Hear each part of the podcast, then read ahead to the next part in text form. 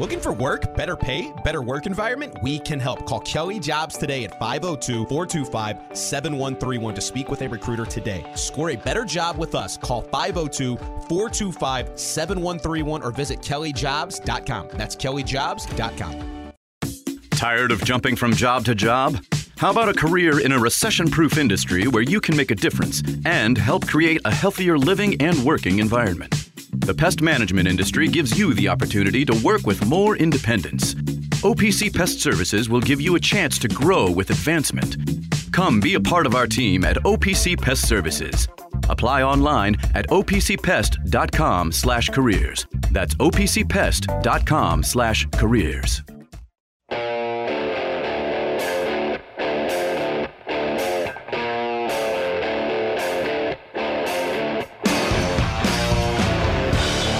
Time now for The Drive with Mark Ennis, presented by Fitness Market on 93.9 The Ville. Fitness Market is Louisville's premier location for home and commercial fitness equipment and electric bikes. Find them online at thefitnessmarket.com. Now, here's Mark Ennis. and Biggest Biscuit, also known as Dave Skull. Welcome into the drive here on 93.9 The Ville. Mark Ennis, Dave Skull wearing a killer old school University of Hawaii home field shirt. Love that. It's a beautiful thing. It really is. It is. Well done. I've got the old uh, home field hoodie right there, the scripted We Louisville like, one. We're we all are- whores for them, man. We really are. Yeah. Like I am. I Not am ashamed of it either. No, I'm shameless when it comes to home field. I will. I will. I will shell shill for you all day long. Shell, even. I don't care. It doesn't matter. All of it. Right. I don't even care. Right. For those who don't know, I was born in Hawaii, which makes this shirt. I did not know that. you didn't know that?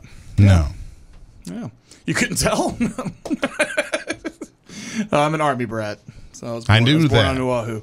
Uh, very quickly before we talk about what we're going to actually talk about for the majority of the show, and it, because this is a Louisville men's uh, basketball game day, we're out at five thirty today to turn you over to pregame coverage for Louisville and Pitt tonight, which you'll be able to listen to right here on Ninth on the Bell, and then postgame coverage immediately after the network broadcast ends. So basically, put it on now and then just rip the knob off because you're gonna be here the rest of the night. That's what Tune you it do. in and rip the knob That's what you do. But uh, Aaron Rodgers on Pat McAfee today stating he's going to go do a darkness retreat, four days, Darkness isolation. totally retreat. Yeah. dark, by himself in a little house. Then he will decide what he's going to do uh, after that. I think you could argue that's a good sign for the Jets. He's preparing himself for complete darkness. also, you could argue four days alone with the person Aaron Rodgers loves most.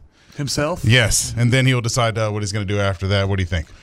He is like the most classic this effing guy. Like I, I he's not as caustic. They're in the same vein, but he's not as like he doesn't have the anti-Semitic stuff, you know. So I'm not. I don't want to put him in the No, same. he does not. I don't want to put him in the same With category Kyrie? as Kyrie because he has other baggage. They're analogous. but they're they're in the same Yeah. like same church, Same different pew. zip code. Same church, different pew, right?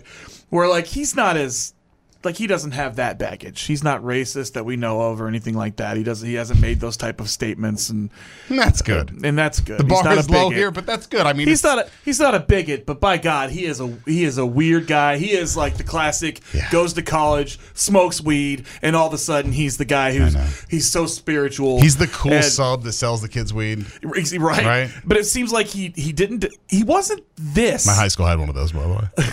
really? Oh yeah, he got in trouble for it. obviously. I got that's tough. That's Uh, that's, well, that's a the tough only reason person to I be. said that, the only reason Tough I said person that to be is there. that sometimes it's difficult for people to believe that anyone gets in trouble in Florida for anything. Yeah, well, Florida And man. There are some laws, not many. no, you but get some. you you get in trouble for well, You know. I don't even want to go down that road, but anyway. I do know. when you live five minutes from the line, like, I know. You you get that even in Georgia. I know. So did we know this? Like I know he went to he went to Cal. Like he was we knew he was a cerebral guy, but we didn't really know this side of Aaron Rodgers until like he really came into his own as a, a this effing guy in like the last eight years. After he won his Super Bowl, I feel like that's when he really um, came out of his shell, and we found out just how much we don't like this man. He's pretty annoying. Like, You know what he reminds like, me of? not- but did he not understand? Like McAfee was trying not to laugh like during that entire. You know what he he- was treating it earnestly, and they were both like, So you know the "What's wrong with you?" the if you've not watched, it's not for kids at all. But the I think you should leave show on Netflix is a great show, bunch of sketch comedy, and it's love it all so much. absurdity. But there is the episode uh, where they uh, this girl is bringing her boyfriend over to like game night with all the friends, and it's Yeah. his first introduction to all of them, their first introduction to all of him or uh, of him, and they're playing the charades. And all like the answers that he has provided are all just the most obscure hipster like jazz musicians and stuff. You never heard of you know Bonnie Click? She was on the Colgate Hour and all this stuff. That's him. That's Aaron Rodgers. Except that he doesn't actually know anything about them. He's heard about them. He just has them. them on the shelf. He heard, yeah, exactly. He's the classic. He is one of the fake intellectuals. You know what I mean? Like, I, I don't think he's actually read all the books that he has on his shelf. That's that's that guy. Like, he he'll strategically place them all behind him. In the LeBron Zoom at least call. read the first page of that Malcolm X biography. He read it a lot. Like he he he was in the same. I would. I need somebody to track every time that LeBron showed up with that book and see if the pages changed and did they change in order, or was he just like randomly opening it to, to a page? You know what I mean, and, and and reading it, or was he actually? you feel like a jerk though if it comes out that he just starts it over as soon as he finishes it. Yeah, he just keeps reading it over and over again, and he can quote it to you like word for word. That well, he can do that with basketball. That's for sure. all right, it is. anyway, Aaron Rodgers is a d bag. Yeah, he's the worst. I just wanted to make a Jets joke uh, about a darkness retreat. Uh, if there was, if you power ranked people in the NFL, NFL who would do a darkness retreat before deciding their uh, their team plans for the for the following year, he would be number one, two, three, four, five. Like he's all of them. Who else? Do you know who else would have? And he's actually somebody I like. Ricky Williams. Oh, that's true. But he's somebody who But Ricky I tells you like- up front he just does all drugs. he and he had you know anxiety and everything. Everybody thought he was a weirdo and all this stuff, and he was, but it was be, for a reason. And I when I lived in Austin for a year, I got a chance to he was he would do regular spots, you know, on the radio, and he was awesome. And he had like a really nice rehab to his image people just didn't understand him when he was in the league. And after he retired and walked away from the game and, and found more peace being out of the public eye, I think he got a little bit of a rehab. Nationally, he doesn't really care and and he didn't get a lot of exposure nationally, but locally in Texas, it was really cool to to kind of get a, a, a dose of what Ricky Williams really was like. You know, after after he got out of the public eye and away from the things that really bothered him, which was literally interacting with the public at all. Right. Well, look, it's a men's uh, basketball game day today. They're heading to Pitt or in Pitt uh, I have tonight. 25 more minutes of Aaron Rodgers talk. No. we- well, I mean, I know that we would be tempted to, but I'm going to choose to be to at least approach today and tonight like an opportunity for optimism. Sure. And, and I don't think that there's any reason not to.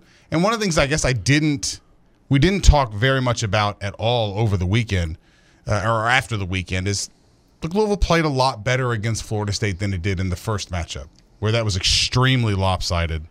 Uh, and and even though Florida State was not having a good year like at all, Louisville played a lot better against them uh, in in the second matchup. And while I hate this sort of uh, process of trying to like just sort of pick through things with a fine tooth comb to find to be even remotely optimistic about, I was optimistic about that. If nothing else, like there's a, some growth here in places uh, throughout the season to where that Florida State game, uh, you know, they, they were prepared, they had a chance, that sort of thing.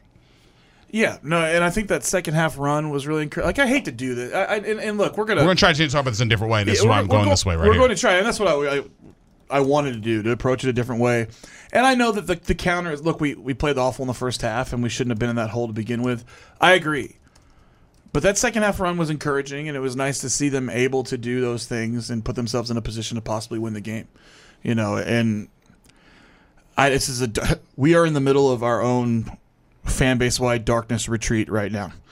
okay, in the middle of this basketball season, and you know, we're we just this is not Pollyanna. We know exactly we, where we are as a basketball team, but I got to tell you, it gets really it, it grates on, on us to have to try to talk about this the same way. I need to look at this team some different way personally, because just recycling what we know, what we think we know, and what's obvious, which is none of this is okay, and we are very open about our position on Kenny Payne. You know, our our individual positions on it. Uh, I am very open about it, but at this point, I'm going to lose it if I have to say the same thing. You know what I'm saying? Like, and, and I feel like it, it's worthwhile to at least break down Pittsburgh as an opponent and see what we can do, and if we've got a shot tonight. Well, look when when Louisville played Florida State the first time, December 10th, they lost by 22. I mean, they were completely dominated in both halves. Uh, it, it- like it was as, as one sided as it could possibly be, and you played them the second time at home Against uh, a team close doing to about two the months we later, were doing, yeah. right? And, and Louisville loses. They have a chance to win the game or tie the game, excuse me, uh, on the last possession. They're down three, but they did a lot of things better than they did even close to uh, in the first game against Florida State. And this, I think, maybe the most interesting part. You know, you I think Huntley-Hatfield still would be like the most kind of raw, skilled guy. Or the best combination of like skills and size and that sort of thing that Louisville really has, and he played in that Florida State game. You did not play in the second one, Yeah. and Louisville did did really well uh, so to speak. Obviously, we without winning, all that sort of thing. Is short of just saying like, man, it sure would be nice to go up there and win this game tonight. Like, it, are we allowed to approach this game that way In which to way? where you can look at this one and say like, I w- if I can see demonstrable improvement in the way that you faced Pitt tonight versus the way the first matchup against them went, like we've been looking for tangible, you know, recordable, recognizable signs of, of movement towards better basketball around here. If they if they lose to Pitt just like they lost to Florida State, is that progress? I mean, I'm inclined to say yes. Doesn't feel right, does it? It doesn't. It doesn't. That, that's that's what I fear every time we start talking about the team because I have a hard time with my rational brain just being like, yeah, it's progress, and it's like, yeah, but it's still a loss. you know, you know what I mean? It's it's it's it it, it it borders on moral victory talk, which I am not about. I don't want to talk about it like that, but if we're going to be realistic about this and um, be genuine about breaking down the performances and looking at any kind of sign of progress, then yeah, you need to look at the manner in which they they play this game, not just if they win it or not. Pitt is 16 and 7, 9 and 3 in the ACC. They're a surprise this year. I I'm actually a little surprised that quite frankly, I just I think the ACC's down again. I mean, I don't I, I don't think it's that impressive of a conference. I think they have two teams that could possibly make a run, and we might be surprised again, like we were last March. But Right. Um, yeah, I'm I'm going to stick with the commitment that I've made in light of last year. Yeah. I'm not talking down the ACC come postseason time after last year. I mean, look, uh, call me a homer, I don't care, but last year's tournament run by the entire conference, I remember that. Yeah, and I'm going sure. to keep that in mind this year. everybody should remember it. You know, you don't discount it. Um, but yeah, look, Pitt's a decent team this year. They are, and I, I, you would have to be at least happier watching it, or at least encouraged somewhat if they play them close to the end. But again, I think that when when a team's it's all a matter of, of, of mentality. I mean, there's going to be some people that are looking for any any positives with this team, and there's going to be some people that did you lose the game? Then what else matters? You know what I mean? So it's I I'm gonna have to try to to watch this game and, and take every positive scrap I can get just because for my mentals I can't just be a font of negativity all the time about this team. It's too prominent in our lives. Three days a week for me and five days a week for you. Like it's too prominent for me to just be miserable all the time watching this team. But if they come out and get blown out by 25, of course I'm going to be upset. and it's going to be terrible. You know, the reason that I was asking about just sort of perhaps seeing progress, even if they don't necessarily win, is Louisville. The Louisville is so bad in terms of like the metrics and that sort of thing. I would imagine that the message from the head coach of any of these teams trying to make it, uh, you know, trying to survive as a bubble team or whatever, uh, when it comes to playing Louisville down the stretch here is, guys, you you cannot afford to lose this game. And, and so Louisville's not going to, as a as a team that is definitely struggling this year, they're never going to get in a game against a bubble team. They're not going to get the luxury of being overlooked ever because every coach is going to to hammer home to them guys we can't That's an anchor that a Yeah. bubble team's going to be. so you're going to get a impossible weird over. desperation of of t- of the the bubble teams who just who know they can't afford to lose this game to you, and it's going to end up being something to watch and pay attention to when it comes to Kentucky. That South Carolina loss is awful for them. In fact, I was uh, reading sort of some reviews of how first year head coaches are doing, and of course, obviously, you know, Kenny's getting killed, just like which the res- I mean, the, the results are what they are. But the, there was a kind of a quiet uh, or a, a quick aside, like we've been killing some of these coaches are struggling in other places like Kenny Payne or like even Patrick Ewing at Georgetown or Cal. Not not nearly enough about South Carolina, who's 296, I believe, on KenPom. That's just a few spots ahead of where Louisville is. Yeah, Uh, and they've got the number one overall recruit from last year on their team. that's wild. They stink. Yeah, they're really bad. That's that's that's the anchor around uh, Kentucky's neck. It's funny because you watch, not to just go too far into Kentucky, but the first four. I don't think we have to apologize for just referencing them in terms of college basketball. No, okay. no, no. But I'm saying like because we were in the middle of a Louisville conversation. That's the only why I said it. Uh, but the first four the other day on bracketology included North Carolina and Kentucky, which I'm sure they would love to see that on the Tuesday night. You know, going into the weekend. Um, amazing to think of, and then Duke's not that far off of that Duke got profile. skunked last night. They got absolutely destroyed. Miami's legit. Miami's absolutely legit. That Miami Virginia game is going to be amazing. Jim Larranaga a good coach, man. He is. He is a good. Did you see him flash the money, Wad? After Boeheim made the reference to, and I'm sure you guys talked about Boeheim screaming. We had a lot of fun with Boeheim yesterday. Um, he pulled out Larranaga pulled out a, a money clip on the like on the court while he was prepping for the game. There's no way he does that on accident. no. He probably doesn't carry money onto the court usually. Like I can't imagine most college coaches leave their wallet in there. You know what I mean? Like it's probably locked away in their locker, in their desk, whatever. He just pulled out like nonchalantly pulled out a wad of money from his front pocket, just kind of held any it. recruits walk by. Just kind of just kind of Yeah. held it as a total troll job, to Jim Absolutely. And then put it back in his pocket. Like I love. if I was Larranaga, I'd be like, you can piss off, old man. oh yeah, how could you not? Like, and here's the thing about Boeheim. Yeah, I'm well, sure the- you guys got into it yesterday. The funny thing was him saying that he called he called Steve Forbes at two thirty in the morning and they hashed it out. And I like two thirty if you call me two thirty in the morning, we're gonna fight. yeah. But he's really old. He probably just woke up. Right. I just I just picture like Boeheim with like a just a bottle of bourbon hammered at two thirty in the morning, just like, hey, Steve. Steve's like, what, Jim? What? Uh, but that that This isn't that Steve Forbes, is it? right. Right. what cracks me up about this, I'm sure you guys got into it deep yesterday. I wasn't able to listen.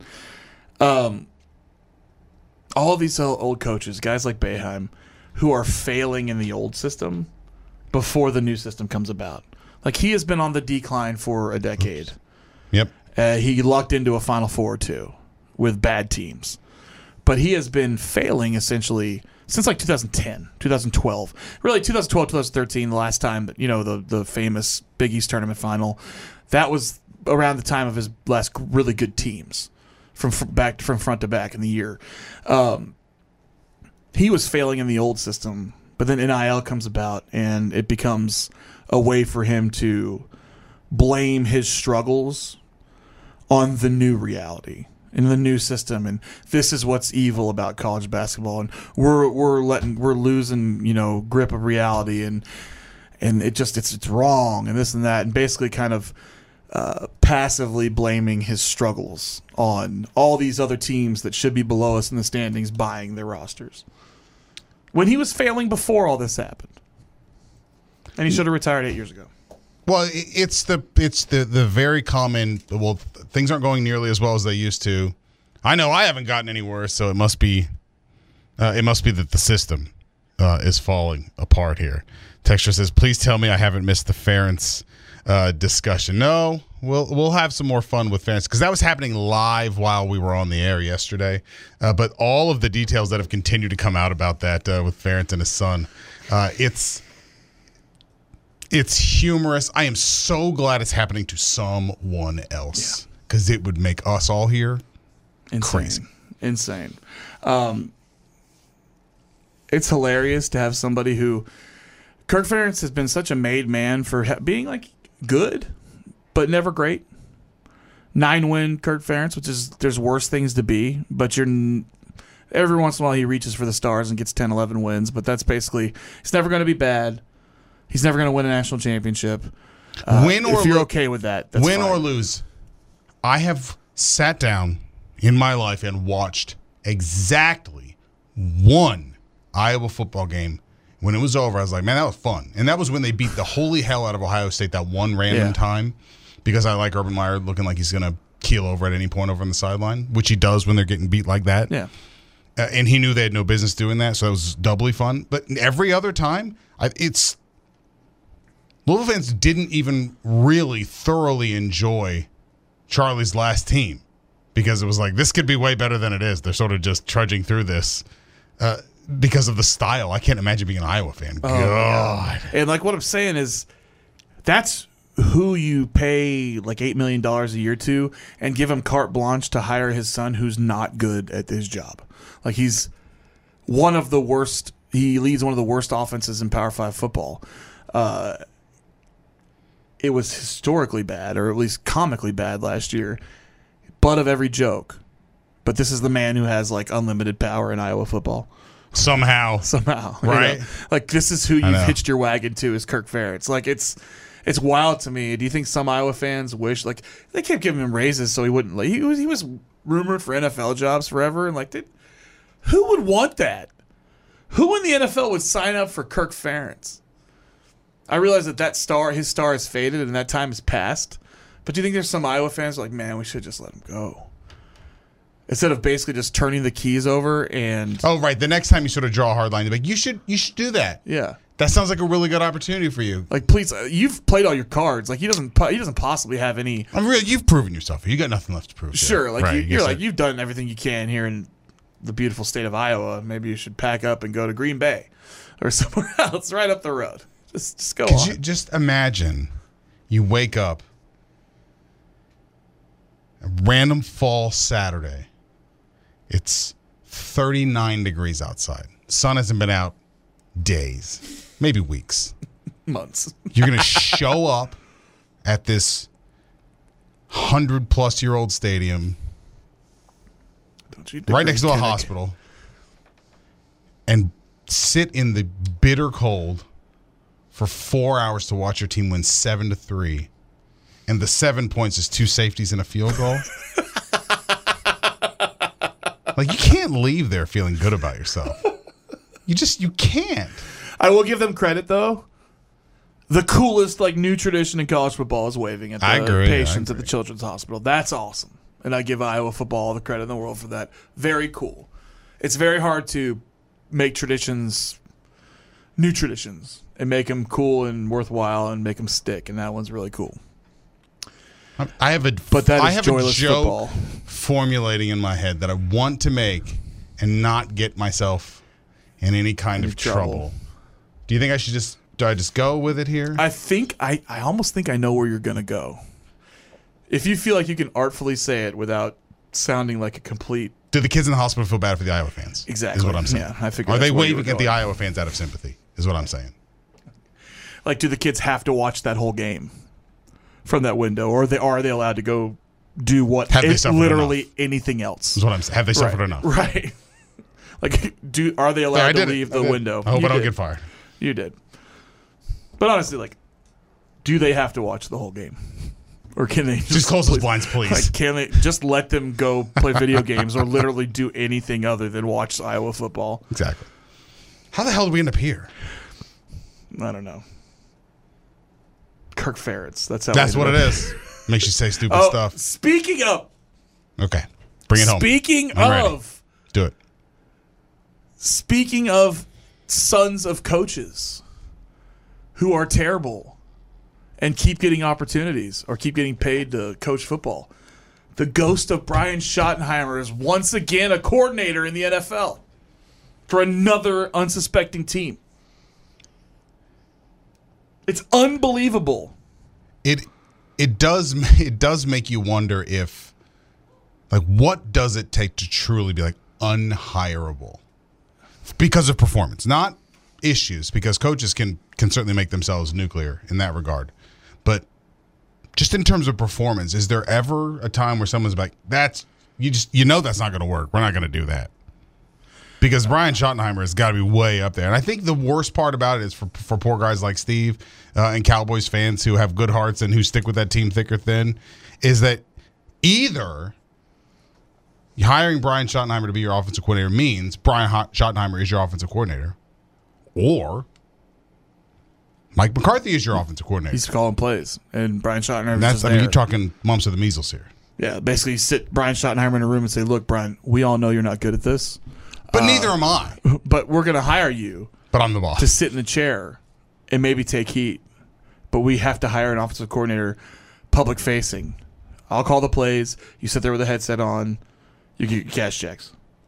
But Brian Shaw, he is the biggest nepotism hire like in the history of the NFL. It feels like, and he keeps getting jobs. Like I remember when people, well, they're going to hire him away from the Jets. Like, please take him. no, not that. Yeah. Oh no, anything but that. Like take Brian Schottenheimer off my hands. He doesn't know what he's doing. Like that's the greatest gift Marty ever gave him was his last name. That's true. That's true. It's awful. All right, let's take a, a quick break here, uh, just to let everybody know. Excuse me, four o'clock. We're talking with our guy Jason Anderson. We haven't talked to Jason in forever, I'm super excited. uh, but he's at the Super Bowl, and the Chiefs are in the Super Bowl, and I want to talk about the Super Bowl at four o'clock. So we're going to talk with Jason uh, at four o'clock about the Super Bowl. The rest of this time, largely going to be focused around what to expect tonight uh, with Pitt and what we're going to make out of it, regardless. Here on the drive on I the Ville. Right back. Metro College is a program that helps students pay for tuition, and I didn't believe it. You have to work third shift five days a week. It's a great and rewarding thing when you graduate. I would do it all over again, just like I just did. You know those buddies who magically become medical professionals when you're not at the top of your game? The ones who say, Come on, muscle through it. but then also say, Hey, you should probably see my specialist. or surgery or pain meds. It's almost always false, false, and false. Athletico's physical therapists, the same therapists who work with professional athletes, can tackle those little aches and pains from the start, before they become big ones. So next time, don't believe everything you hear. Instead, start with Athletico. Schedule your free assessment at athletico.com.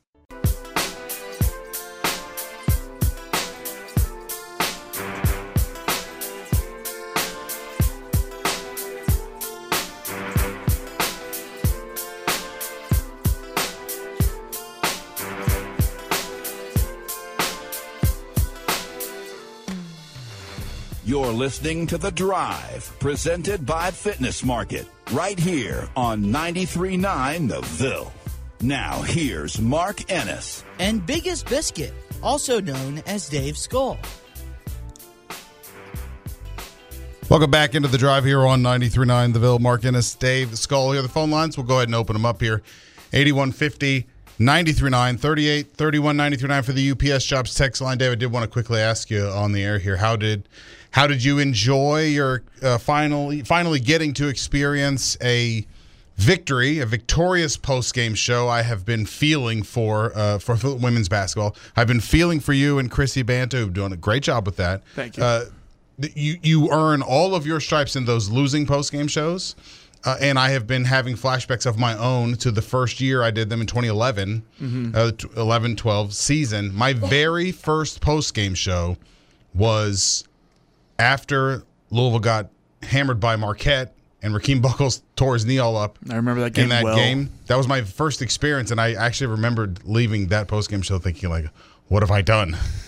This doesn't seem like a good idea at and all. it culminated with them making the Final Four that year. So hang in there. You're gonna be all right. We're good. You know, we we've uh we did plenty last year and, and the year before. We started off the postseason before last was the first time we did one, and it was the the game against Stanford in the Elite Eight. You know that it was a rough second half and we lost, but this year we got the Kentucky game. We had the victory celebration after that one, but it's been rough with NC State and Duke and Virginia Tech. It's almost felt like a curse. It was really nice to break through on Sunday.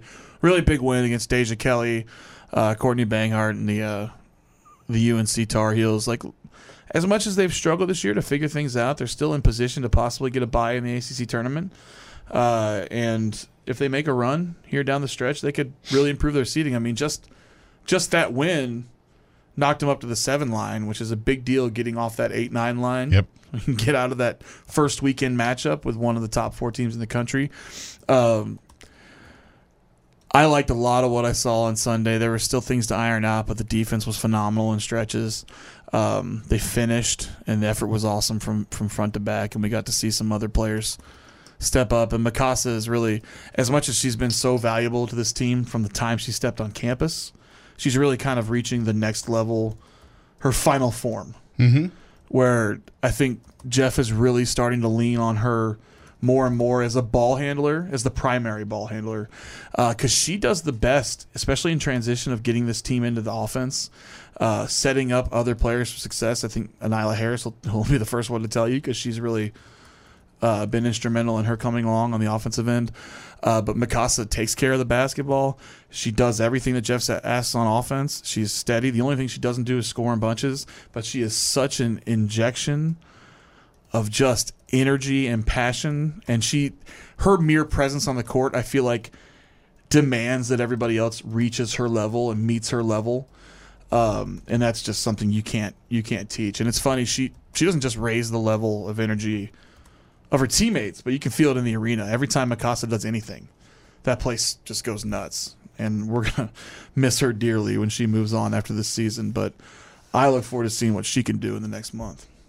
Well, this team. He look what Jeff's doing with that team is pretty instructive when you have uh, a an, a coach that has a talented team that's not playing well. You know, a relatively bad team with good. I'm not saying they're a bad team. But you know what I mean? Like, like there are players you look at and like the players should be better. Yeah, the sum The is less- total should be yeah. better th- exactly than what it's been up to this point. Whole is less than And- the sum of the parts.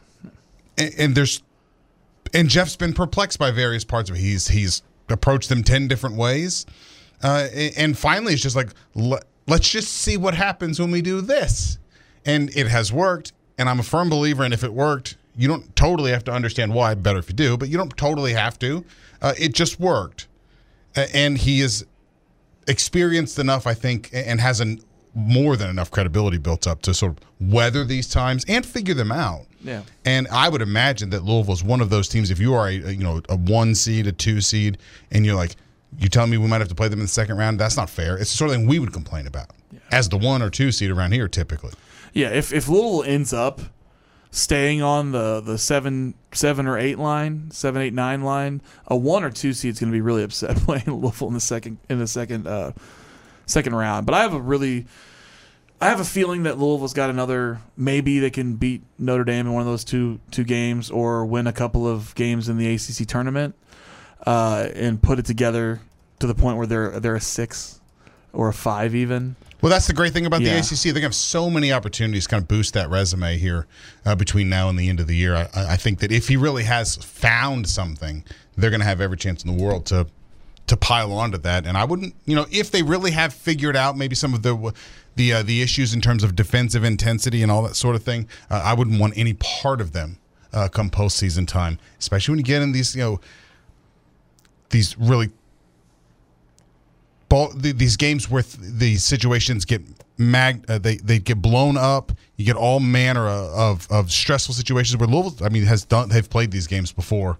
I wouldn't want any part of them man. And get good good guard play. It's the proverbial like killer in tournament time. Yeah, and when you think about this about team, it's Mykasa, Cece, who's done really well. I mean, she was our offensive. Um, she was our scorer in the second half for the most part, and Haley finished well through some struggles. Haley had her her own 8-0 run in the first quarter, and then didn't score again until like the Yeah. fourth. Um, but she kept her her effort up, uh, ended up with seven boards, and stayed engaged the entire game, and was really instrumental down the the stretch along with Cece and Mykasa. Uh, can't say enough about Nyla and. I don't know if you've noticed. Charlie Creme's bracketology right now has them as a seven seed. Do you know who their two seed would be? the two seed for Louisville well it wouldn't be anybody in the ACC South Carolina no not SEC. their one oh yeah.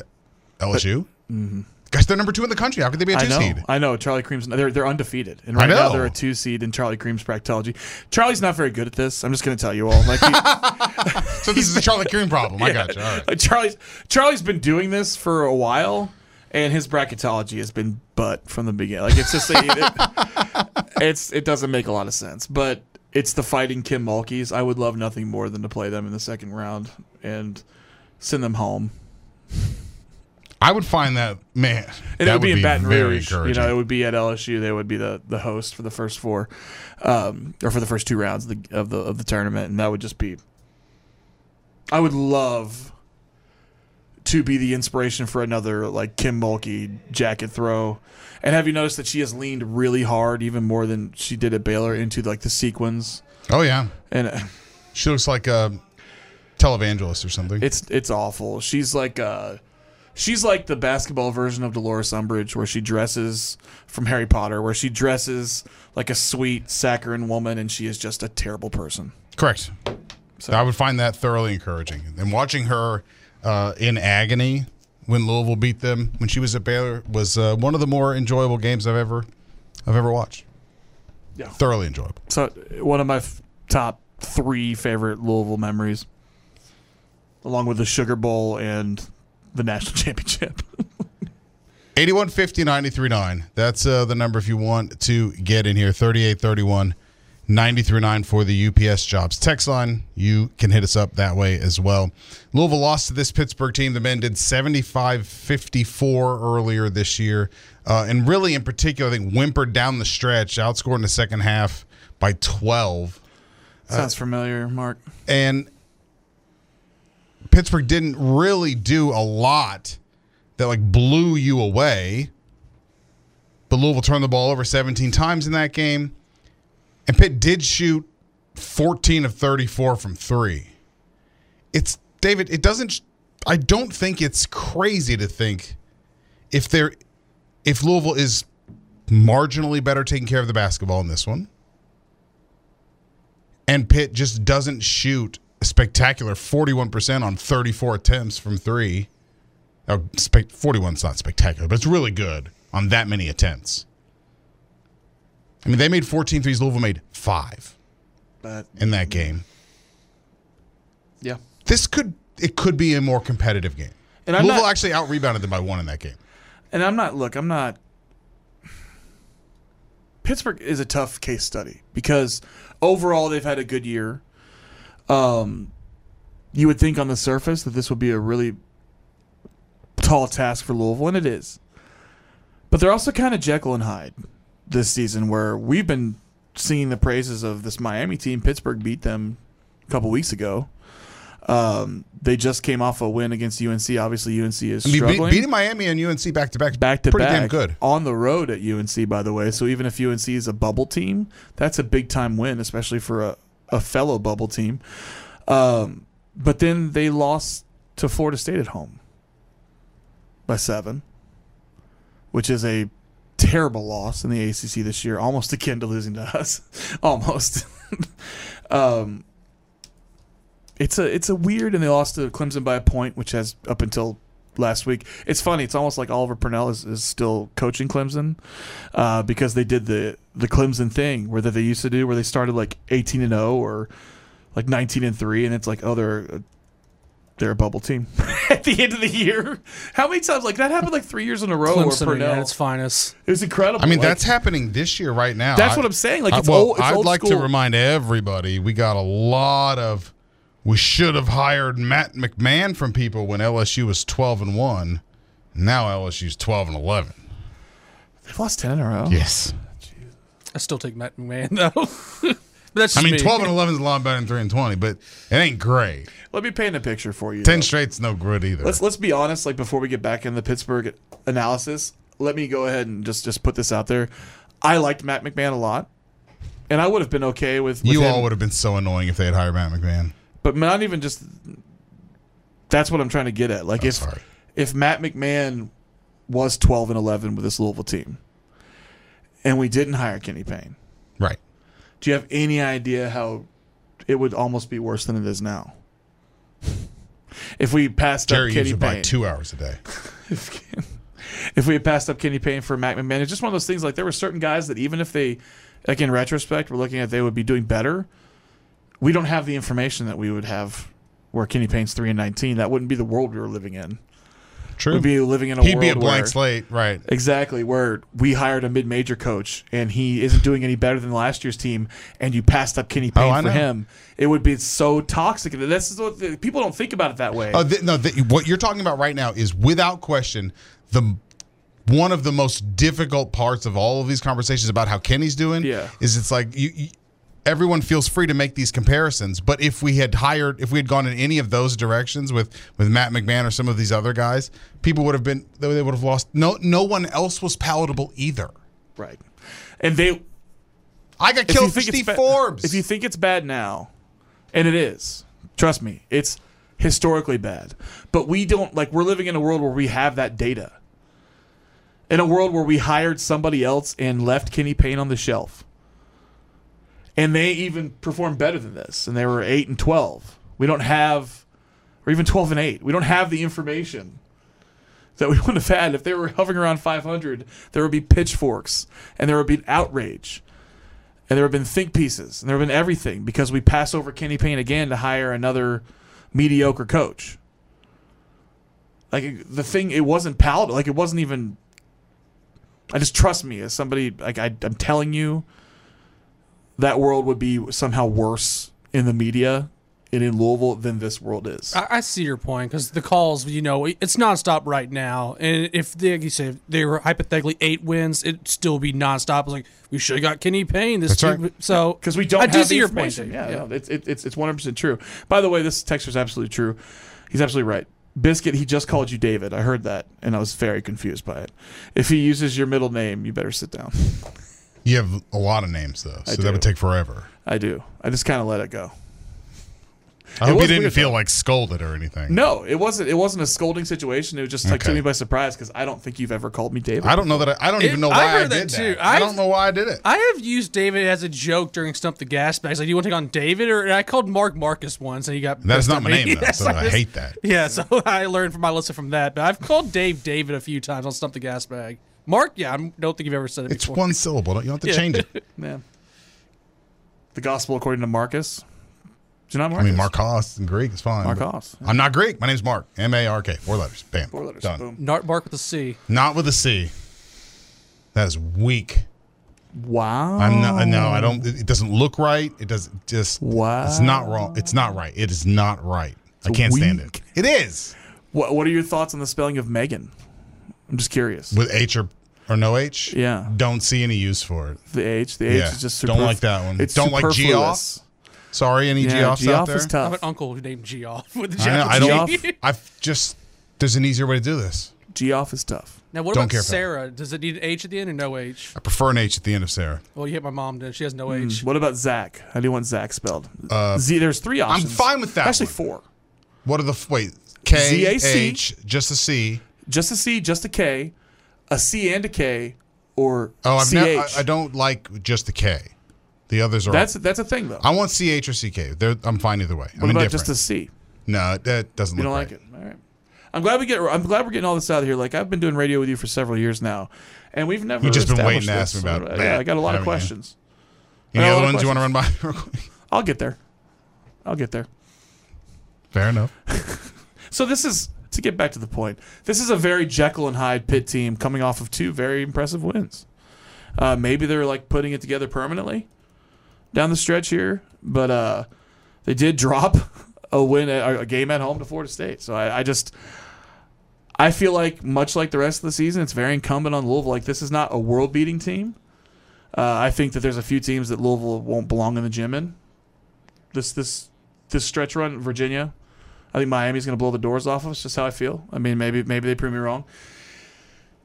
And that's not where we should be. Trust me, I'm not saying that's acceptable at all. Um, but this Pitt team is one of those teams that I don't think they're that superior. I think they've been playing well this year, but they have it in them to drop games to teams they shouldn't drop games to. Uh, they are a bubble type team, and if they lose to Louisville, it's going to be an extremely uh, tough sell for them to get anywhere close to the tournament. So they're going to be inspired tonight. They should be. Yeah, that's the thing. that, Like Louisville's not going to, uh, in these desperate situations, they're not going to get the advantage even of being overlooked, uh, because Capel's going to hammer home to them guys. If whatever, whatever postseason aspirations we might have, they are done if we don't win this game tonight. Done. And so Louisville's going to have to get. They're, they're not going to be able to count on that, or at least even benefit from that. They're going to have to have it tonight. They will have to bring it tonight. Have to, no question. They're not. They're going to get. And I would imagine. Don't you think if you are Jeff Capel and you just you just got called out for for quote unquote buying a team by by Jim Boeheim and perhaps received an apology that woke you up from dead sleep at two thirty in the morning or whatever the hell he was doing. It's so weird. Coaches are all so weird. Uh, he might have a little something for Louisville tonight out of spite for Jim Boeheim. Not to mention, there haven't been lots of opportunities for for Pitt at home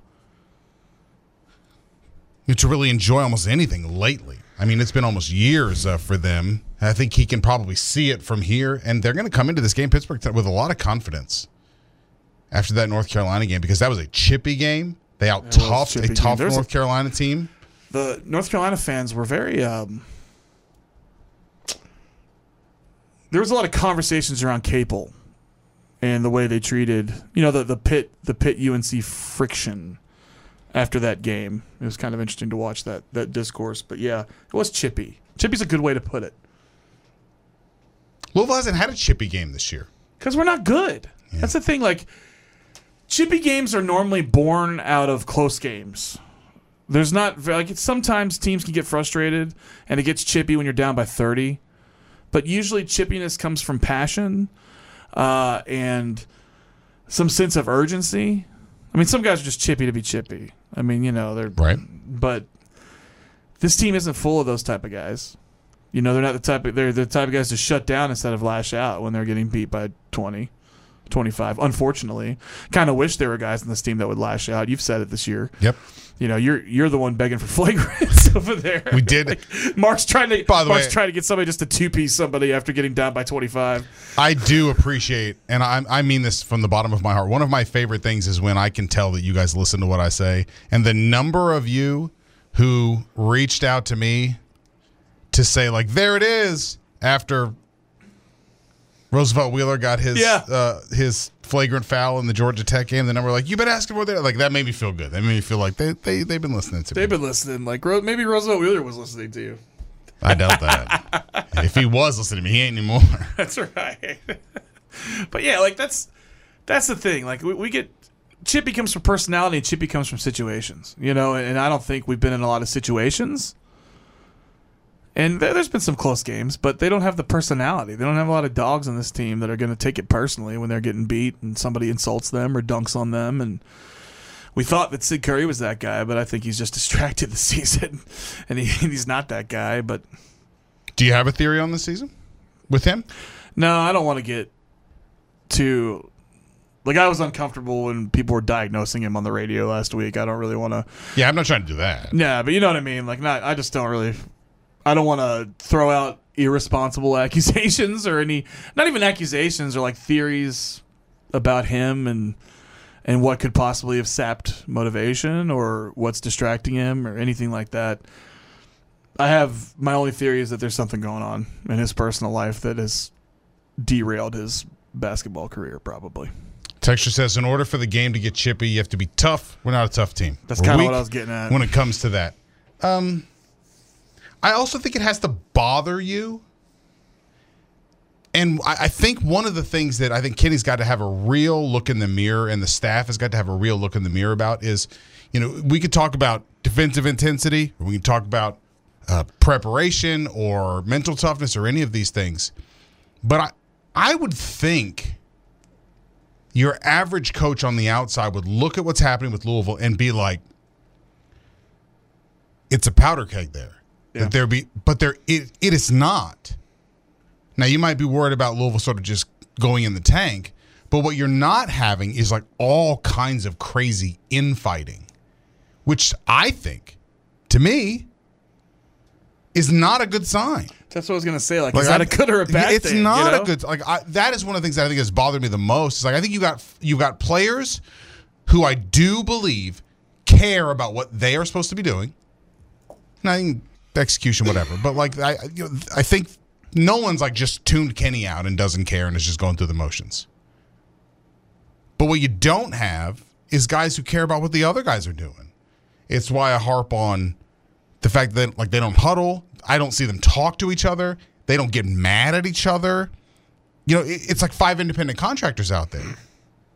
That's what it looks like a lot of the time. And I would think that if I'm if I'm Josh Heird, I would need at the end of the year, if we really are going to see like, okay, we're going to keep doing this, and we've got some changes to make, and I want to plan. Like that's one of those things I'd really want to hear. Like, how do you think we got here?